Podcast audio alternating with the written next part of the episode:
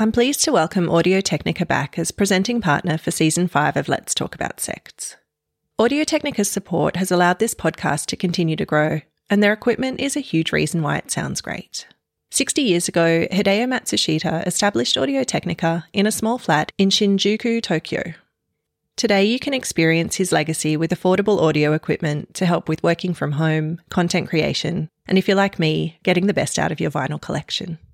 Find out more at audio-technica.com and use promo code LTAS10 if you're in Australia to get a discount and support this show. Imagine the softest sheets you've ever felt. Now imagine them getting even softer over time. That's what you'll feel with Boll and Branch's organic cotton sheets. In a recent customer survey, 96% replied that Boll and Branch sheets get softer with every wash. Start getting your best night's sleep in these sheets that get softer and softer for years to come. Try their sheets with a 30-night guarantee. Plus, get 15% off your first order at bollandbranch.com. Code BUTTERY. Exclusions apply. See site for details.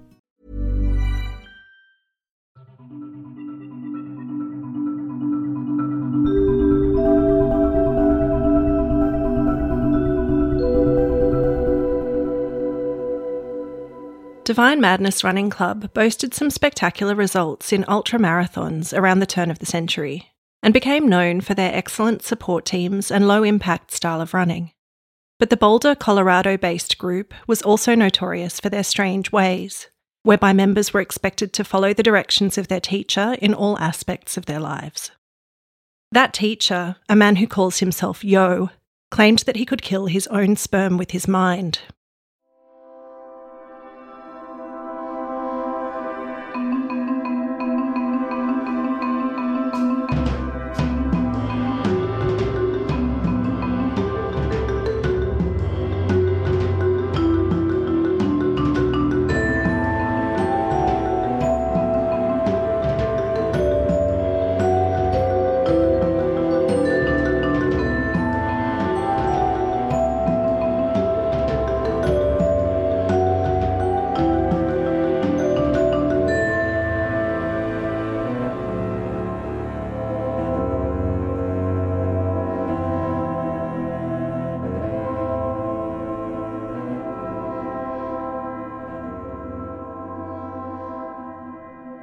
Welcome to Let's Talk About Sects, a podcast about cults around the world.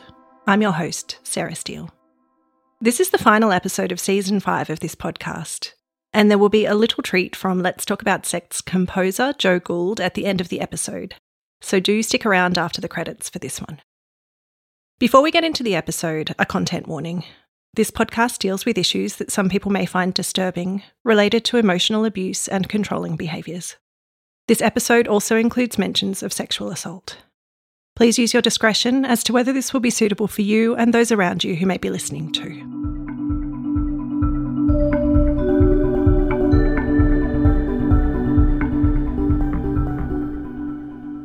Mark Allen Tizer was born in June 1948. The New York Times reported that his father ran a floor covering business and that Mark was a sprinter while attending junior high school in Philadelphia. The earliest press mentions I could find about him were in 1968 and 69 issues of The Hatchet, George Washington University student newspaper, which were submitted as part of a US Congress House Committee report on internal security. At that point, Mark seemed to be an active member and spokesperson for Students for a Democratic Society, and is described in the student newspaper as a radical leader. One story reports on his arrest at a rally in November 1968, for disorderly conduct and shouting an obscenity at police officers. According to the New York Times, Mark was studying philosophy and literature at GWU, but left after two and a half years. Daniel Glick reported for Women Outside Journal that he spent some time as a door to door encyclopedia salesman. After a period of travel and reflection, he set up a holistic healing clinic in Berkeley, California, before heading to Boulder, Colorado in 1977. At this point in time, he was in a long term relationship and had two children with his de facto wife. It was in Boulder that Mark started up a collectivist living commune, to which he also brought elements of Zen Buddhism, yoga, Sufism, and some teachings from Gurdjieff, according to a piece by Bruce Schoenfeld for Sports Illustrated. George Gurdjieff was a Russian born philosopher and mystic who built on some of the ideas of notorious esotericist Helena Blavatsky when he brought his own teachings back to Moscow from his travels in 1912. Gurdjieff taught a method of achieving higher consciousness that he called the work or the system. And Mark Tizer followed this simple naming structure in his early days, calling his collective the community. Other properties would be called the retreat and the land, and Mark later launched an educational organisation called The School. Some early followers referred to their undertakings at the community as the work. When Alexander Cassady met Mark Tizer in early 1978, Mark was known as TH. This may have been related to healing, or it may have been a nickname related to Ten High, a bourbon brand. Some would later joke that it stood for the home wrecker. Alexander at the time was known as Scott, and then when he moved from Tallahassee to Boulder to live with the community, he changed his name to Bajurin. He wrote up a lot of his experiences on a detailed blog that's really worth a read, and I'll link it in the show notes. I'll just be using his current name, Alexander, to avoid confusion. At the time that Alexander became involved with TH, his teachings were under the banner of harmonizing, Alexander described this as a holistic healing system and credits it with saving his life, even though he recognises that he spent over a decade in what he says developed over time into a cult. A few aspects of life in the community are covered by Alexander Cassady on his blog. One is diet, which consisted of grain and vegetable based one bowl meals to be eaten sitting down on the floor with chopsticks. Quote, Cooking was spelled out in minute detail how to cut each veggie, what order things went in the pot, the exact size cubes to cut the cheese. Proportions of each ingredient were precise, as was the exact quantity each person was allowed to eat, determined via muscle testing. For her book Born Again Bodies. Marie Griffith spoke with a former devotee called Julie, who said that members were all very, very thin. Julie said that the restricted diet was a part of spiritual evolution the more spiritually evolved you became, the less you'd need to eat or sleep. She also said that she and many of Mark Tizer's followers were Jewish, as was Mark Tizer himself. What Mark called muscle testing involved pulling on a devotee's arm while they held it out, in a technique that Bruce Schoenfeld relates to the alternative medicine practice of applied kinesiology. The journalist interviewed a former follower who told him that the method didn't just determine your diet. Quote, He'd pull your arm and tell you who you should sleep with, or whether you should give up being friends with so and so. Somehow, Mark's approach to consumption still allowed for taking drugs, including psilocybin, and copious amounts of alcohol, which Alexander writes that Mark, then known as TH, glorified. According to Alexander, he once said, Everything is better with alcohol, everything. At the community, members took part in something known as toasting circles. The person in the hot seat would toast with bourbon, and everyone else would toast back with beer. Then the person in the hot seat would be subjected to criticisms that Alexander describes as brutal, designed to crush resistance. Members were encouraged to keep tabs on one another, with one former devotee telling reporter Daniel Glick, We'd earn brownie points by ratting on each other. Also in the community, monogamy was a no no, and sexual promiscuity was encouraged, with Alexander sharing that TH dictated who should have sexual relations and when.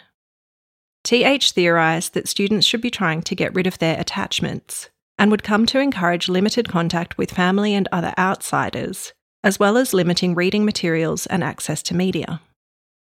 Non monogamous sexual relationships were expected to be heterosexual only, with a former member telling Clay Evans for the Daily Camera that homosexuals were designated as not on the path. TH also got Alexander onto running, which Alexander refers to as the third part of TH's addiction trifecta, with alcohol and sex being the other two parts. While Alexander wasn't destined for ultra marathons in his running, this aspect of TH's teachings was to become a huge part of some of his devotees' lives.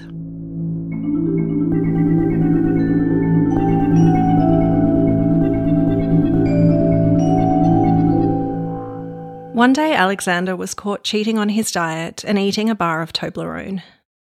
TH put him on an even more restrictive diet of brown rice cooked into a mush, with an allowance for some form of protein to be added once a day. Quote, That was my diet for weeks. I became underweight. My ribs stuck out, my cheeks were hollow. I felt like I had the flu, body aches all over, zero energy, just wanted to stay in bed. Eventually, TH let him off the punishment diet, but the once star student was now seen as on the path to failure. TH first came up with a plan for Alexander that would have seen him hitchhiking around the country and taking few belongings with him. But after Alexander had a fall in a gully that required some recovery time, the plan changed and he was instead sent off to live in seclusion for a year, in a mountain cabin with no running water or insulation. He was allowed only women visitors every second weekend so that he could keep up with the sexual part of his regimen. Alexander writes that he loved this period of his life, which sounds lucky. For many, I imagine it wouldn't have been a pleasant experience. Towards the end of Alexander's time harmonising, the toasting circles became more regular. Quote, we would gather every evening for mandatory drinking, combined with being lectured, berated, humiliated, and otherwise tortured well into the wee hours, sometimes leaving no time at all before the workday began, with lots of hard physical labour plus mandatory running. Alexander felt that he was being pushed to his limit, and the idea was to turn him into a complete devotee. Instead, this was the final straw, and tipped him into leaving the organisation in 1991. At some point around this period, Mark or TH came to be known by a new name, which was Yo Tizer.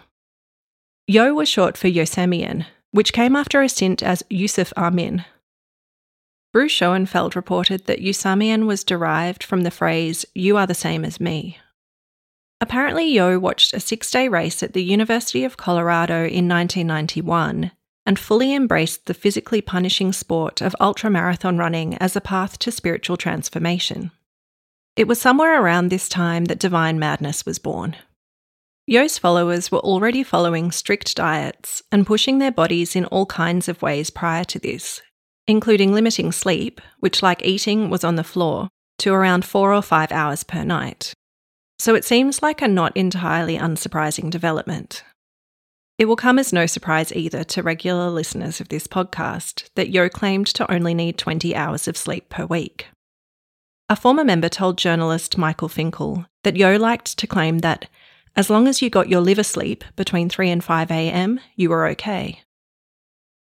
Yo told Yara Longman for the New York Times about the group's training runs, quote, Sometimes we're on a 40 mile run, and at mile 39, I'll say we're going to run another 20.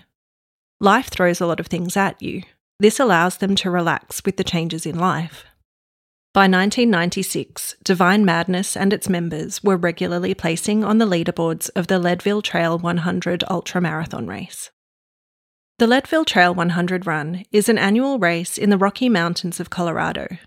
100 miles or 160 kilometres, with 4,800 metres of climbing and descent.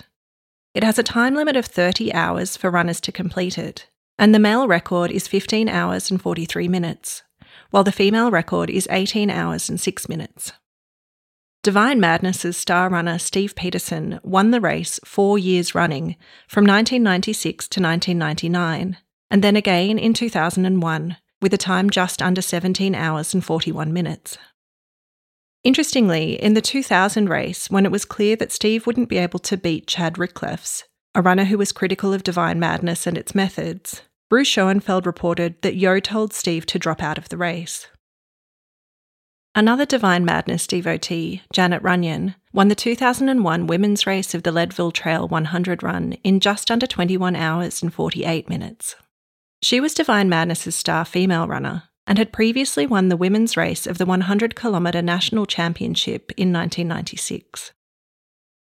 When Yo Tizer started giving more public workshops off the back of the race wins, and Divine Madness started getting media coverage for their successes, some former members started to think that aspiring athletes potentially being recruited into the club might need some further information about what they were getting themselves into. Also in 1996, Yo Tizer was being sued in a civil lawsuit by three former followers Georgiana Scott, John Hunt, and Melissa Huntress. They claimed they experienced physical, emotional, and sexual manipulation by Yo, who isolated them from friends and family, banned monogamy, demanded sexual relationships with female devotees, and threatened those who expressed a desire to leave with physical illness and emotional destruction. According to the lawsuit, Tizer forbade reading of outside literature, forbade travel outside of Boulder, forbade watching television, and required daily reading and study of the notes of his lectures. The plaintiffs described the impact of Yo's methods as a systematic destruction of the human will. The case was settled out of court for an undisclosed sum in 1998. Before the settlement, a complaint alleging sexual assault by Yo Tizer was also filed with the Boulder Police Department by former follower Michelle Herson.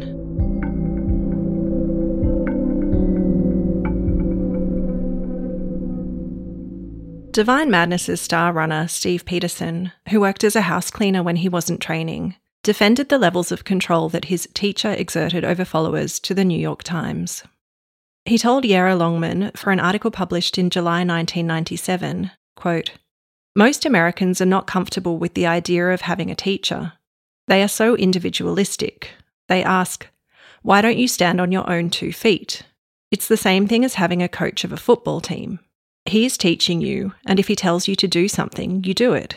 You give up some measure of control for a greater benefit. I feel the benefit of a different lifestyle. Yo Tizer himself told The Times, in what was either a clear misunderstanding or deliberate misinterpretation of cultic dynamics, that, quote, a cult is where everyone shaves their head and you have to give all your money over. This is something else where people who are sincerely trying to improve themselves have a teacher who is more or less evolved and is trying to help them lead a more balanced, harmonious life. If these runners do as well in other parts of their lives, they can be exemplary people. Bruce Schoenfeld reported that after the New York Times coverage, members found themselves further isolated from the outside world. Former Divine Madness devotee Celia Bertoia told the reporter there was an entire decade where I didn't know anything that was going on. When I got out into the world, people would talk about historical events like the Oklahoma bombing or the O.J. Simpson thing. I had never heard of any of them. When Bruce Schoenfeld wrote his article in August 2003, he found that Divine Madness had around 35 members. In earlier days, at its peak, Yo's following comprised up to 100. Schoenfeld wrote that members worked subsistence jobs, lived together in shared housing in various locations, and handed over a portion of their earnings to the group. Two former members told the journalist that previously, when practitioners didn't finish their Sunday run of up to 50 miles, they might not be allowed to eat. By the way, Yo himself was allowed to eat peanut butter and banana sandwiches, and reportedly demanded that they be prepared for him in a careful fashion so that there were no gaps between the pieces of banana. Thursdays were for drunken parties that lasted all night with lots of dancing and sex. Celia Bertoia told Schoenfeld that Yo had a toilet built in the middle of his bedroom. One of his so called Yo ladies would wake him each morning in a ritual that would often involve him instigating sexual intercourse. Daniel Glick wrote that, quote, Yo ladies were said to be on call in shifts. Tizer kept a buzzer in his sparsely furnished room, ringing it whenever he needed anything. He spent most of the day watching TV, sometimes tapes of his own talks, and former Yo ladies told Glick that they would have to prepare five to six shots of Jack Daniels and a supply of cold beers for him every night. Quote, Everything from the wrinkle free sheets on his bed to the exact position of his water glasses was scrutinised by Tizer. Celia Bertoia said that he would get drunk while members were expected to perform self evaluations before bed each night. Yo called irregular community meetings, which Alexander Cassady wrote on his blog that he had been thankful to miss if he had a work shift. The meetings started late at night and would often go until four in the morning, with a lot of speaking from Yo about whatever subject was on his mind. A female devotee would then be honoured to be selected by him to join him in bed afterwards. Women would usually be asked if they wanted to be in the stew, which meant in the mix of women volunteers for Yo to choose from. But some did feel a bit of pressure to say yes. On one occasion, a former devotee told Clay Evans she was put in the hot seat for refusing to have sex with Yo. The women voted that instead of putting up the usual round of volunteers, it should be her to sleep with Yo that night. She did so, and when she told him how awful she was finding it, she says Yo told her, It's just like life, deal with it. Another woman who wasn't a Yo lady, but was still expected to sleep with him on occasion, told Michael Finkel, One time, in the morning, I said I didn't feel like it, and he said, Oh, you'll get over it, just so he could get his rocks off. The New York Times reported that Yo's recipe for personal growth and spiritual transformation was honesty, foregoing self gratification for the greater needs of a partner or group, and wedding oneself with nature. One assumes his Yo ladies were the ones foregoing self gratification for the greater needs of Yo himself.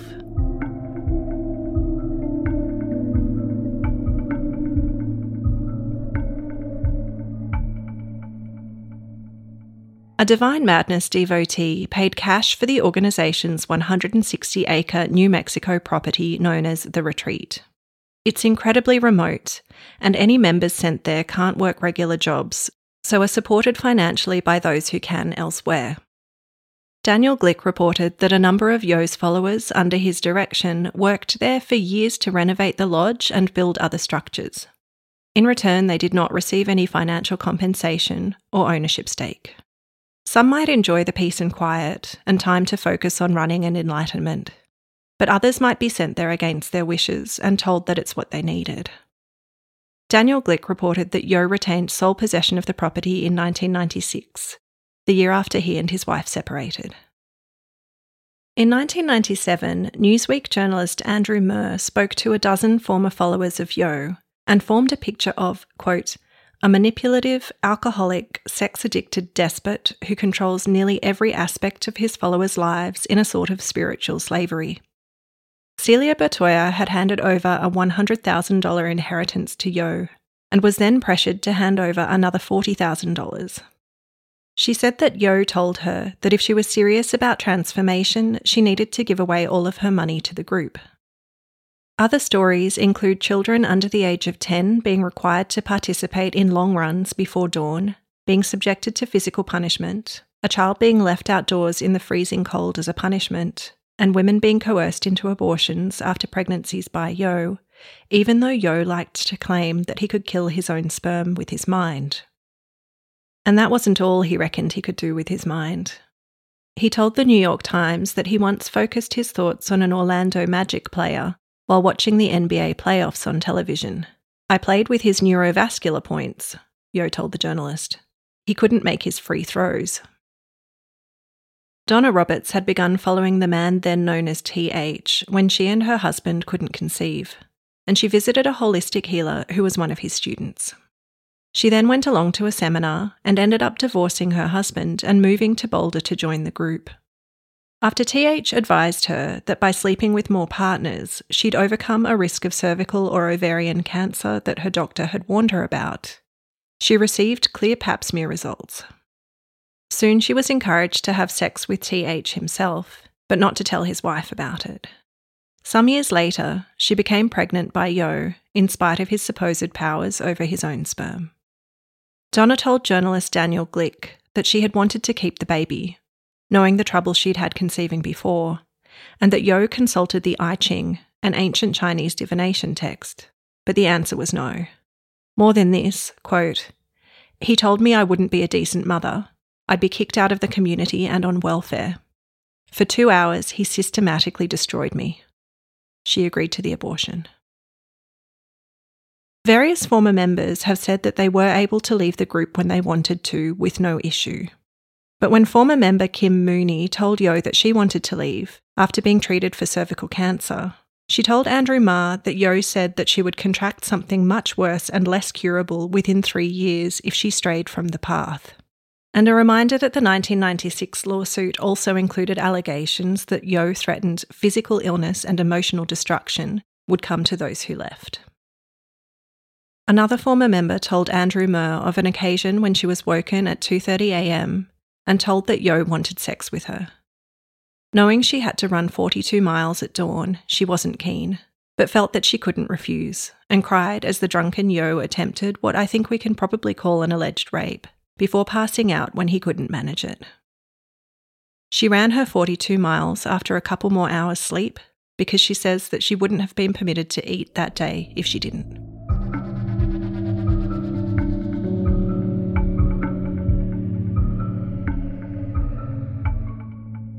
Michael Finkel wrote an article for Women's Sport and Fitness magazine's November December 1999 issue that gives a bit of insight into the pull of an ultra running cult.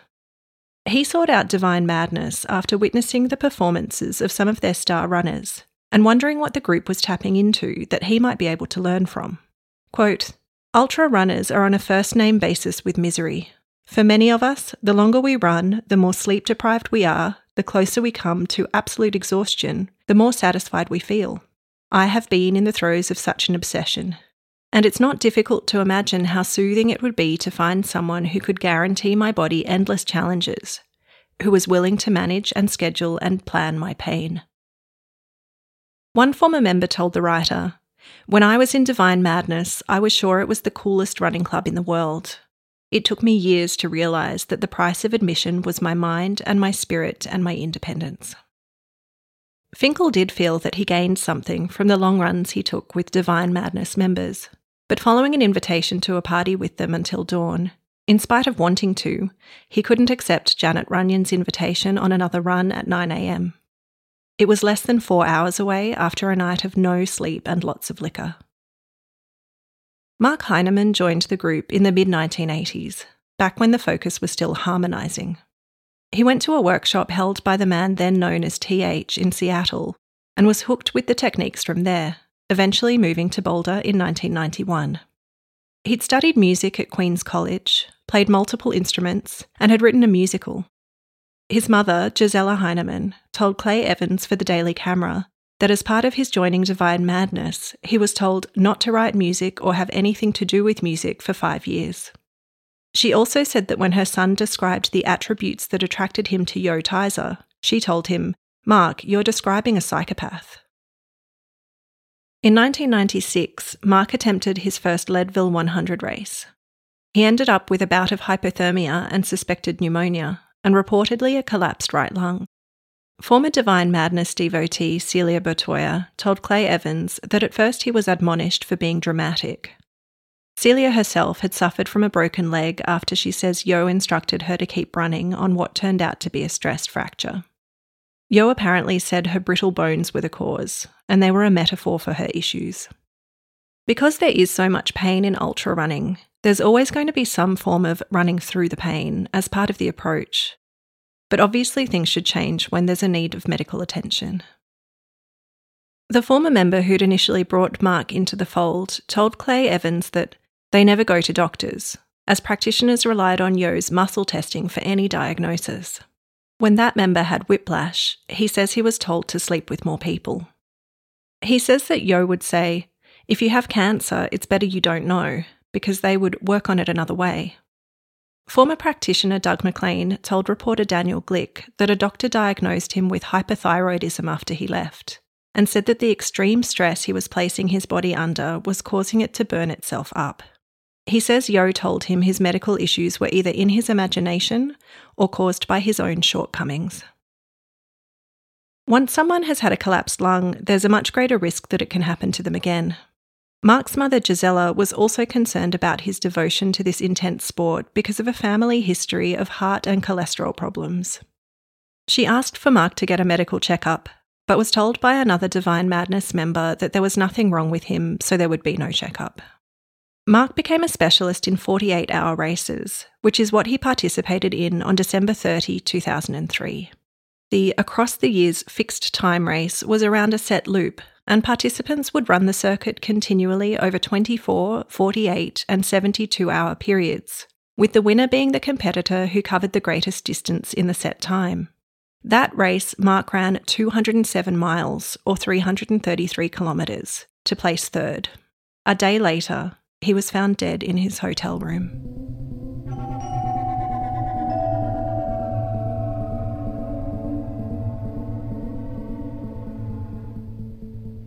The subsequent coroner's report indicated that Mark Heineman died of bilateral lobar pneumonia, with his lungs filled with pus, blood, bacteria, and vomit.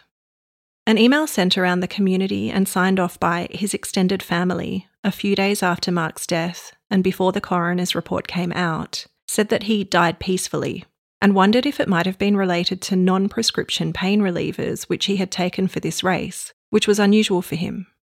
It makes me wonder what he needed the pain medication for.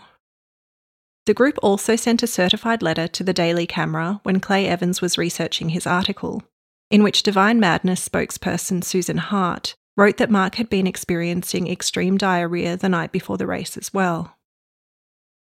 While the Divine Madness community was heartbroken at the loss of their friend, Mark's parents were concerned that their attitudes to healthcare and embracing discomfort are what stopped their son's life from being saved. According to medical professionals, his symptoms should have been quite obvious. He had also just completed 48 hours straight of running, which will of course strain the healthiest of bodies. But with appropriate treatment, Mark Heineman would most likely have lived.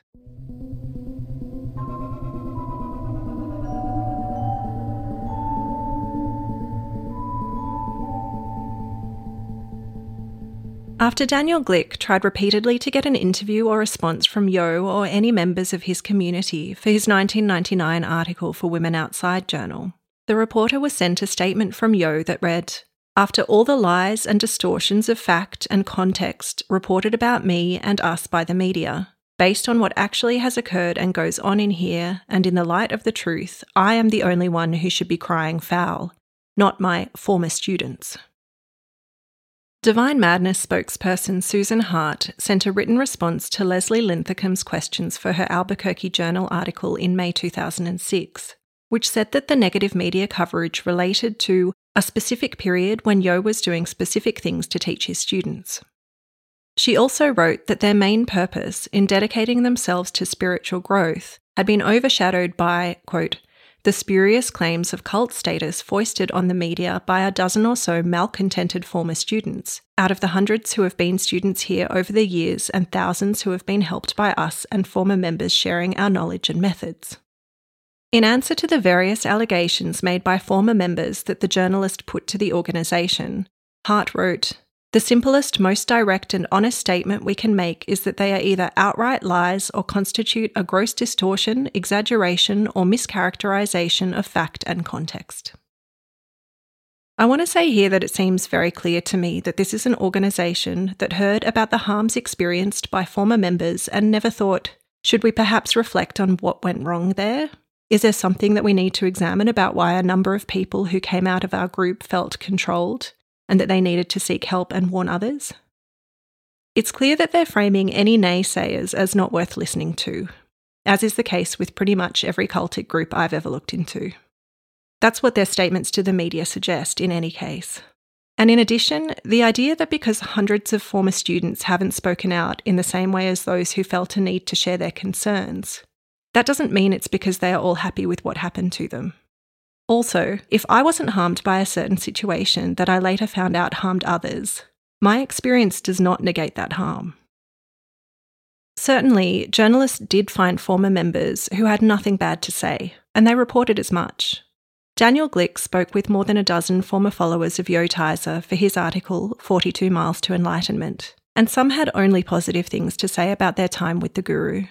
But, the reporter wrote, of the former members interviewed, it's noteworthy that only men spoke in Tizer's favour. Glick also found many with less than glowing things to say. And in all of the articles I've read about this group, even those who had become disillusioned didn't hesitate to share the positive aspects of their time there, of which there were many. As is often the case, there can be plenty of good things keeping kind and wonderful people invested in a group that may be using coercive methods over them. I stumbled on a 2011 blog post about managing the steep uphills of a course called the Ridge Run that mentioned divine madness, and in the comments there were a few who had spent time with the community. One said, So much went untold and hidden, and there has been so little validation and sharing of experience of getting out and trying to recover from being there. I was in the group from 1984 to 1990. It's so weird to see the few people I can find, now that we are all much older, and I wonder how other people have put it behind them successfully. That's not my real name in my email. I still have paranoia about being found by Yo. Stupid, I know, but something I still have. It was the best and worst six years of my life. Another said, I was a member of Harmonising slash the community for two years, 1979 to 1981. As I am now a physician, I am hesitant to have it become common knowledge that I was once a member of a group that was basically a cult, so I would appreciate having my name and email kept confidential. This suggests to me that there may be a number of those hundreds of former students who feel that it's too difficult to go on the record about their experiences. As ever, removing the stigma from those who have found themselves enmeshed in cults is so important.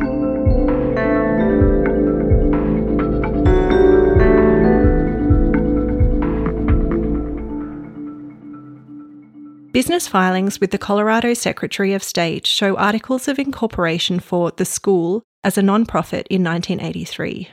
Trading names over the years, including Great Wisdom Workshop, Great Wisdom Publishing, and Divine Madness Ultra Club. A suspension of the Colorado nonprofit in 1999, with a reinstatement in 2000 as The School Again, and a dissolution in 2003. Leslie Linthicum wrote that Divine Madness had incorporated a non-profit corporation called the Corporation for the Dissemination of Teachings of Value, also referred to as CDTV. At the time of the article in 2006, they were filing federal tax returns showing an income between 80 and $100,000 annually, with half from contributions and half from their properties.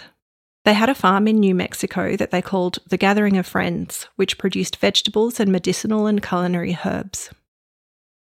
Trademark searches under the Corporation for the Dissemination of Teachings of Value includes two now cancelled trademarks for harmonising, originally filed in 2010, one abandoned trademark for the organ energy systems, and one registered and renewed trademark as of 2021 for OES, described as education services, namely providing classes, seminars, and workshops in the field of holistic healing, therapy, and personal development, and standing for organ energy systems.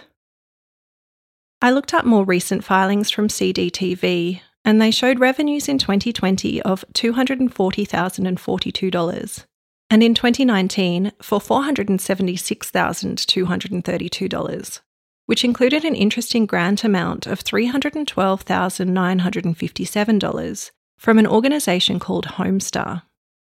Homestar is listed as a children's daycare centre in Lafayette, Colorado, its website says that it was originally founded in 1985 and transferred to a new owner in April 2020, so not long after this grant to CDTV.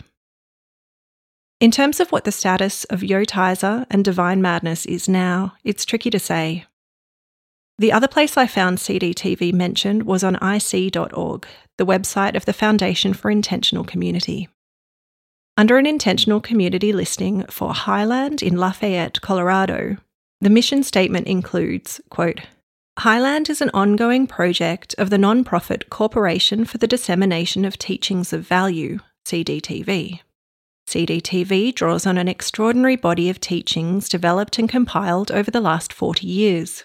This teaching, a clarification of the practical wisdom found in the world's great spiritual and cultural traditions, updated for this modern age, addresses every relevant dimension of how to achieve one's highest potentials. The listing says it is a community of 12 adults, 71 to 80% women, and is looking for interns for a minimum of 36 months. Monthly fees are listed as $1,200. It also says that the community does have an identified leader, as well as a leadership core group.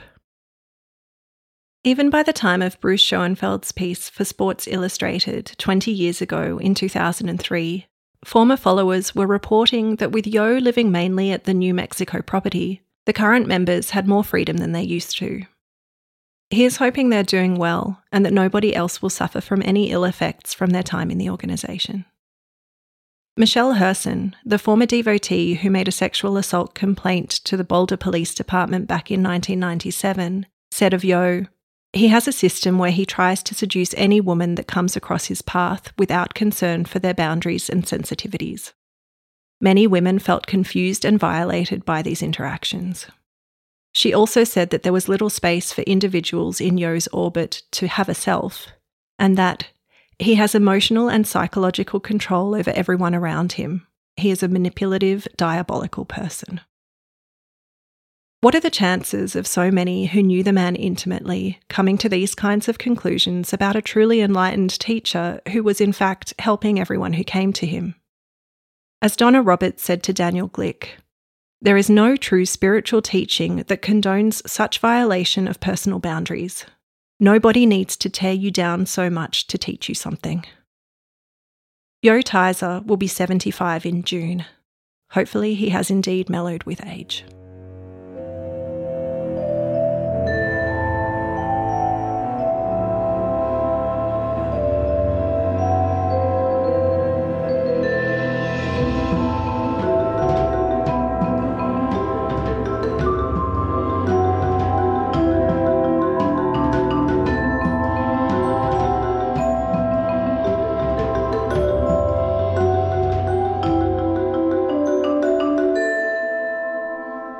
This episode brings season 5 of Let's Talk About Sects to a close.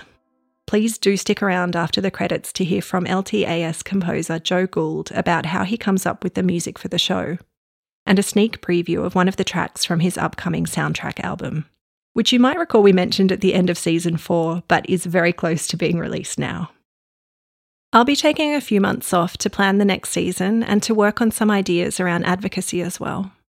It's thanks to my wonderful Patreon supporters and all of my listeners that I'm able to take the time it needs to keep this project sustainable.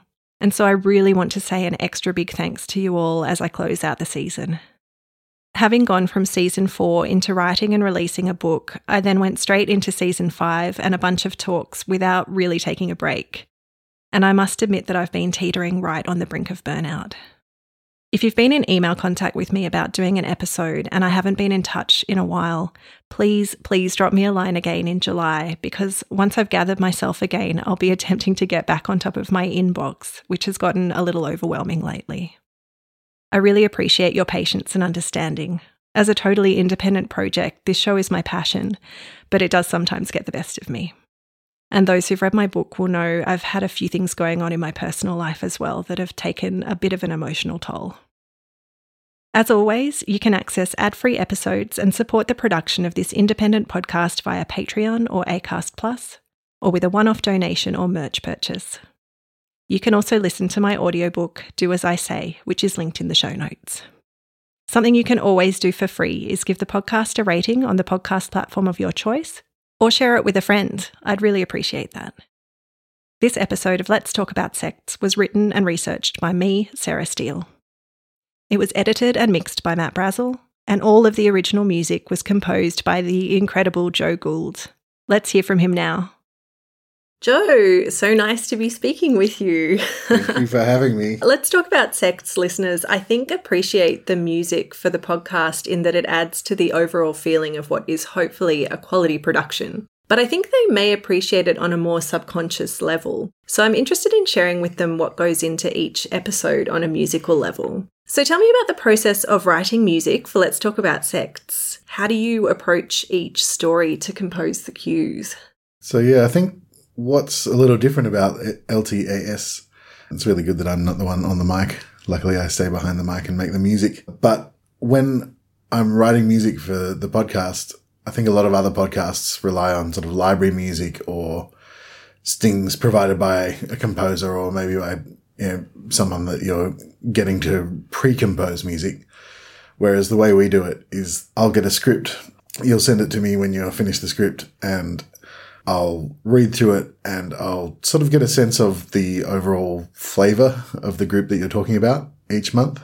And that will somehow inform the way that I compose the music for that episode. So, you know, if a group is more into meditation, then I might lean on drony meditative sounds. And certainly one of the groups, I sort of recorded myself breathing in and sort of having all these layered chants behind everything. And, yeah, if another one has a much more kind of religious bent, then I might use chord progressions that are sort of based in the, the era of church music that they're relying on often I'll look up the music that groups use themselves. For instance, when you did the Branch Davidians episode, I was excited, if that's the right word, to find that Koresh had had his own sort of failed music career and I could be inspired by his Madman Living in Waco song and sort of shoehorn some little references to that throughout the episode. I think it would be almost impossible to hear them now, but I feel like that sort of is part of the glue, the sort of X factor that goes into making the music fit what you're talking about. Yeah, and now that you say that, that reminds me that sometimes I'll have a, a, phrase in the script and then you'll do a sound cue and you'll tell me later that you somehow did like a little echo of I don't know, Celine Dion or something that related to the script. I can rarely ever hear it, but like the the level of detail that goes into some of those ideas is just kind of I find it impressive and surprising. I find it very satisfying to just work in little Easter eggs.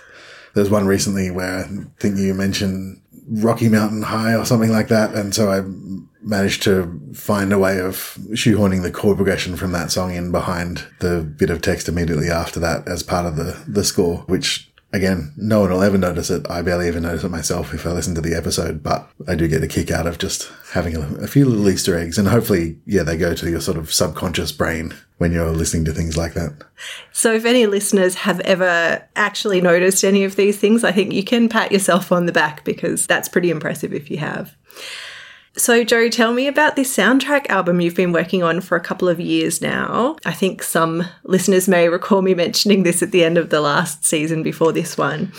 It's, it's going to be finally out soon. What's it called? And how have you shaped each track from the work you did on the podcast episodes to be a full track for the soundtrack? In some ways, it's this sort of process of coming full circle because when I write music for the podcast, I often start with writing a full sort of piece of music with two or three different sections in it and variations. And then when it comes to making cues to actually insert into the podcast, which are usually sort of 10 to 20 seconds long, they'll just be fragments of a larger piece that I composed. And I realized that I had quite a number of episodes building up where I had this sort of larger piece of music sitting in front of the episode edit that I could actually put to some use at some point and that it might be nice to hear them all, all those little fragments sort of put back together again. And for the recent season, I've been doing it slightly differently and I have been coming up with the fragments and using more iterations of similar ideas. But that's kind of coming the other way around, thinking, oh, maybe I could join these together again later. So this album is me either reverse engineering those little fragments or showing you, revealing finally the original piece of music that I came up with for each episode. And often I find that there's a use for a sort of light and a dark version of similar ideas throughout an episode. And I also track the way the main theme is used throughout an episode. So, for example, usually any time that you bring in the text of the episode back to why this group is considered a cult or how they exhibit cult like thinking in this sort of wider society way of how we think about cults, then I usually include a reference to the theme of like the main title of the episode. And so the main podcast theme sort of gets peppered throughout, but I always adjust it to suit whatever I've written for the rest of the episode. So if it's like one of the more meditation based groups, then I've inserted bits of the podcast theme, but played on wind chimes or sort of tubular bells in the background. Or if it's like in the Living Word Fellowship episode where it's more sort of modern Christian evangelical church music, then I've transposed the main theme into a more sort of major key Hillsong style chord progression. Am I allowed to say Hillsong? Trademark. yeah, it's fine. Style. It's, it's no particular reference apart from the, the style of evangelical music. And so the main theme kind of threads its way through all the, all the different pieces and all the different thematic ideas that I've come up with that are specific to each episode. So the album's called Nobody Joins a Cult, which is a phrase that I've heard throughout the podcast over all these episodes. It sort of seems like a, a theme that you keep returning to. And I wanted to sort of instill that in the album as well of this, that all the tracks relate to a specific group and they all have their own flavor and each of these groups is purporting to do something different and nobody's joining them thinking that they're joining a cult. And I think that sort of flows through into the, the way the music interacts as well with the, with the main theme coming back throughout each piece of music. And I think of all the tracks on the album, I think the main theme is an important part of all of them. It's sort of embedded, embedded in them. Sometimes it's very obvious. Sometimes it's quite hidden in the background. And I've taken the title of each track on the album from a phrase that's sort of associated with the group. So for the music from the Ideal Human Environment episode, there's Advancing the Frontiers of Science. And for the Living Word Fellowship episode, there's the Young Adult School of Prophets. And for the NXIVM one, there's Where I Am is Caused by Me, which is something Keith Raniere said in his trial, I think. Yeah, I like that you picked up kind of elements from the script to to put as the titles of the tracks. I think they're quite descriptive and interesting. You've kind of given a bit of a sense of this already, but what can listeners expect from the overall kind of vibe of the album? How would you describe the music? So I guess probably the jumping off point for anyone is the opening titles of the podcast. And I've included the full titles of the podcast on the album, which is actually that the opening and closing titles were originally written as one piece of music and I just split them apart for the purposes of making it short enough to make you happy with how short the titles were because you thought they were too long. So harsh taskmaster. It is true. So my original uh, 90 second title sequence for the podcast turned out to be not what people wanted to hear and cut it down to, you know, 30 or 40 seconds each. That seems much more in keeping with a, a podcast about a serious subject. So they're back together again as they should be. and then throughout the rest of the album, I've kind of also added extra layers as I sort of went back and found these these pieces that I'd written that were originally per episode a sort of th- two or three minute piece of music with multiple sections. I've sort of fleshed them out and added some extra layers. You'll hear a lot of the a lot of the tunes in the podcast version if you listen to what's going on behind you speaking or in the stings between elements of the podcast. They're much more mallet percussion and synthesizer based sounds. And then I've kept those sounds, but also added uh, live drums. Since I'm a drummer, I figured I should probably get some drums on this thing. And the overall result is that it sort of ended up sounding like a instrumental post rock album or like a, yeah, some kind of synth rock album. And it is more soundtracky than that, but I was surprised that just sort of putting a few of these things together resulted in a, a slightly different sound. And you, you mentioned that you're a drummer. I think listeners also might not know that you're an ARIA Award nominated musician along with your band, the Crooked Fiddle Band, for your last album, Another Subtle Atom Bomb, on which you play the drums and other percussive instruments. How does your soundtrack music fit in with your other projects? Tell us a bit about those. So, yeah, the Crooked Fiddle Band is a long running project with three friends of mine, and we've been playing for a very long time. And we started out thinking we were a folk band, sort of all having been to folk festivals and getting into sort of Celtic folk music. And right as we met, we were discovering other types of folk music. So fiery Eastern European melodies and things. And our violinist, who's an amazing player, just played us these tunes with so much energy. And the rest of us in the band just thought, well, every time we've seen someone try and play drums or bass to songs like that, you know, melodies like that, it kind of ends up cancelling out the energy of the the amazing violin or you know lead melody. So we thought, what if we just play like we're in a hardcore punk band? and we did, and it was fun. And then even better than being fun, it turned out that other people thought it was fun too. and now we're here. So we did a few albums of that, but along the way we kind of got, got sidetracked and got really into Scandinavian folk music as well, and then started incorporating those influences. And we're based in Sydney. Sydney, particularly starting about 10 or 15 years ago, had a really healthy post rock scene. You heard me mention the word, the term post rock a couple of seconds ago as well. And we got a bit obsessed with those kind of bands that were in sort of playing gigs with those bands around Sydney and around Australia and incorporated those kind of things into the music as well. So that's probably the jumping off point for where I write the music for this podcast as well, is that sort of mix of post rock and folky elements. There's a lot of the music in the podcast ends up with some element of traditional music thrown in there, often to just sort of give the flavor of, of the particular group that's being talked about.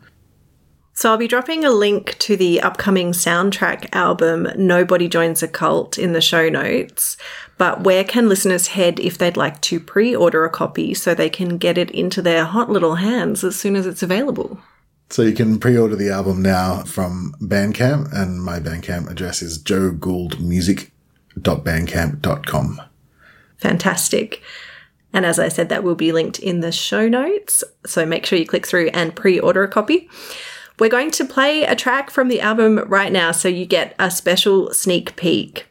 So thanks so much, Joe Gould, for speaking with me and for all of your brilliant work on the podcast. I am incredibly fortunate to have your amazing original compositions for each episode.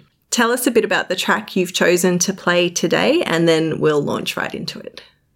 So this track is called Start a Revolution, which is from the episode on Zendik Farm, who had a, a bumper sticker that they were selling for a while that said "Stop bitching, start Stop a revolution." Stop bitching, start a revolution, and Christina Aguilera once wore it on stage. Oh yes, well this is in honor of Christina Aguilera.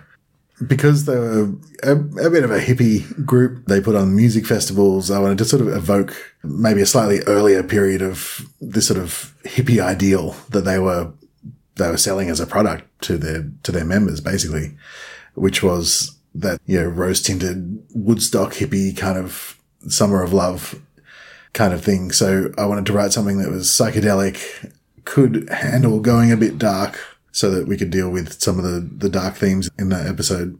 But also, know, in the setup to the episode would have this classic music festival jam band kind of feeling to it. So when you hear the track, you'll hear a few elements that are the main theme of the podcast woven in there. Some of them are obvious, some of them a little less so. One of the least obvious ones is the deep sounds at the start of the track is actually the main theme of the podcast, played on guitar and then pitched down two octaves, which I think I just did as an experiment at some point because I'd heard that Hans Zimmer did that in the score to Inception, which kind of created a whole movement of all these thinking person's action movies that have the wah sound in them, which was uh, Hans Zimmer slowing down. That's the technical name for it. That's yeah, it's known as the wah. so I wanted my own wah, and I thought maybe if I did that, I could use it in every episode as a really sort of dark version of the theme. And then I just used it in that one episode. so that's at the start of the track, comes back a little bit in the middle and the end. There's also guitars playing the main theme towards the start and in the middle, with some slight variations to kind of give it that more psychedelic, woodstocky kind of sound. And then the kind of main body of the track is this drony guitar based riff thing. And I wanted to include that as something to play everyone because when you hear the main theme and a lot of the music that I use in the podcast, there's often synthesizers, uh, mallet percussion instruments sort of come back a lot, but this distorted guitar sound is something that you may not remember unless you specifically think of that episode. So yeah, it sort of has And. I, I almost I want to say because you the way that you describe the tracks is like they they often have the theme in them, which they do, but like often you can't hear it. And when listening to the because I've had a special preview and been able to listen to the whole album, the tracks are very different from each other. You're not getting any kind of really samey stuff in there, so it's yeah, and it's intentionally, yeah, trying to, trying to push the theme into new territories every time I reuse it. It's Yeah. sort of meant to make you subconsciously connect it with this idea of cults and, and sects as a wider societal kind of thing. well pronounced, by the way. I tried so hard to pronounce it well just then. I think it's the best one. I'm so glad you recorded it. But I, I, I interrupted you. I think you were talking about the the guitar riffs, and you told me earlier that they're actually backwards. Oh, yeah, uh, well, so there's the guitar riffs going forwards, and over the top of that is a guitar solo going backwards. Yeah. And because I was harking back to, it's not even harking back specifically to the 60s and 70s sort of summer of love stuff. It's almost like this nostalgia that people had for those times, which is, yeah, is very 2020 hindsight, rose tinted kind of thing. And yeah, because that was an indulgent time, I managed to shoehorn in not just one, not just two, but three backwards guitar solos into this track. So there's one in the first riffy section. Then when the piece drops down and picks back up again, there's two laid on top of each other as well. Because I figured that was in keeping with the excess of that style of music, the sort of indulgent guitar soloing, guitar noodling. And then in the middle, we drop down and you kind of hear the main theme of the podcast played on guitar and a Rhodes piano, which is period appropriate electric piano. And under that you have this bass continuing at the start of every bar. You're doing this ding, ding, ding, ding kind of thing. And then I've just adjusted those notes enough that I think it kind of gives the main theme a bit of a chord progression, which it doesn't really have in the in the traditional sense when you hear the main theme of the podcast played normally. So it just yeah, gives it a slightly different flavor. And then yeah, we have a whole lot of tape delay and and crashing feedback and things towards the end of the track. And sprinkled throughout it, I also when I recorded the guitar, those backwards guitar solos with all these effects on my guitar, my lead was loose in the guitar and just at the start and end of the track, I just heard this sort of static kind of sound coming from the guitar, which I promptly just sampled and put, peppered throughout the track because I really like this slightly glitchy sound. And to me, that evokes the all is not right in this psychedelic little oasis that's been created by the music. There's a sort of something glitching out a little bit about the, the content, which I feel like is in keeping with the, the reality of that group. Well, now you have all of that incredible insight. Uh, you'll know what to listen out for in the track, and we'll play it for you now.